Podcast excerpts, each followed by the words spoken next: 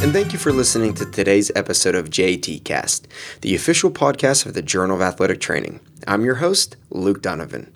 For this second episode of the month, I'll discuss the findings of an article from the most recent issue of J A T titled Talar Cartilage Deformation and Spatiotemporal Gait Patterns in Individuals with and Those Without Chronic Ankle Instability, authored by Doctor Kyle Kosick and colleagues from the University of Kentucky and Kaiser University flagship campus. As a reminder, the article discussed today can be found on the J A T website, natajournals dot org. And please remember that all content from J A T is open access to all readers, thanks to the funding from the National Athletic Trainers Association. First step, surveying the scene. Lateral ankle sprains are the most common musculoskeletal injury, where approximately forty percent of individuals who sustain a lateral ankle sprain develop a condition known as chronic ankle instability, or C A I. C A I is characterized by recurring lateral ankle sprains, perceived ankle instability, and frequent bouts of giving way at the ankle. C A I has been linked to numerous long-term consequences, such as reduced health-related quality of life, decreased physical activity, and the development of ankle osteoarthritis, or ankle O A for short. In fact, C A I has been reported to be the second most common cause of ankle O A. Identifying factors that may contribute to the link between C A I and ankle O A may highlight interventions or rehabilitation strategies that may decrease the likelihood of ankle O A following a lateral ankle sprain. Serial assessment of ankle cartilage from the index sprain to the development of ankle O A would offer valuable insight of the progression. To date, M R I is considered the gold standard tool to assess joint cartilage health. Unfortunately, M R Is are relatively inexpensive, which may prohibit routine assessment of ankle joint health. Ultrasonography, a more clinically accessible diagnostic tool, has emerged as a possible surrogate for M R I-based measures of Talar cartilage.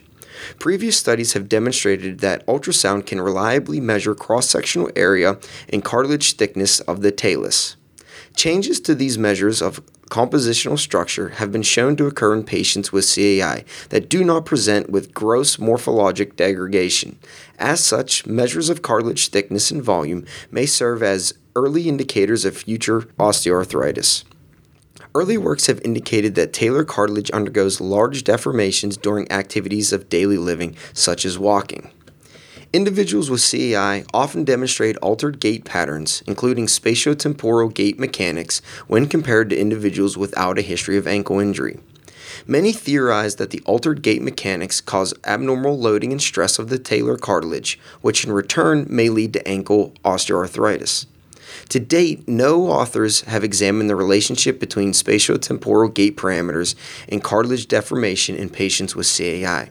Determining this relationship may provide insight on the clinical utility of gait interventions that aim to alter spatiotemporal gait parameters for combating the development of ankle O A among patients with C A I.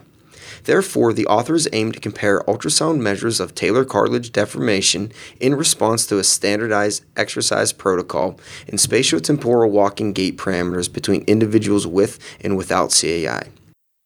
twenty-four individuals with C A I and twenty-four individuals without C A I or history of ankle injury were enrolled in this study. First, participants were instructed to sit for thirty minutes to offload the joint prior to ultrasound measurements of the Talar cartilage. After the thirty minutes, the researchers took three ultrasound images using a standardized testing position. Following the ultrasound testing, participants completed a standardized exercise program. Immediately after completing the exercise program, the participants had their Talar cartilage reassessed. These procedures allowed the clinicians to determine whether cartilage composition differed between groups before loading and whether the group's cartilage composition responded differently to the repeated bouts of loading.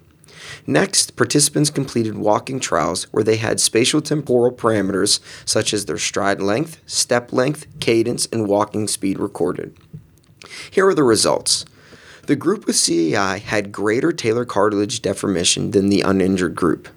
For the spatiotemporal gait parameters, there were no differences between groups, and there were no significant relationships between any spatiotemporal gait parameter and measure of Talar cartilage.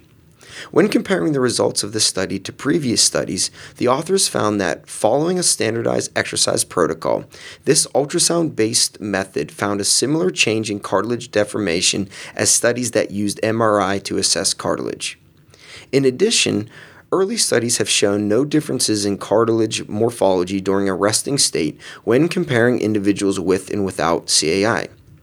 Considering these findings, researchers have suggested that alterations of the compositional structure in absence of differences in cartilage morphology may reflect the early pathogenesis of ankle O A among patients with C A I. The results of this study further support this hypothesis, given that the group averages for the resting state ultrasound measurements before and after the standardized protocol were fairly similar. However, the percent deformation significantly differed between the two groups. The authors did not observe differences in spatiotemporal parameters between groups as previously reported in the literature. The authors attribute the lack of significant findings due to the subtle methodological differences between data collection. One example being the decision to have the participants wear shoes during the gait assessment to better reflect clinical practice.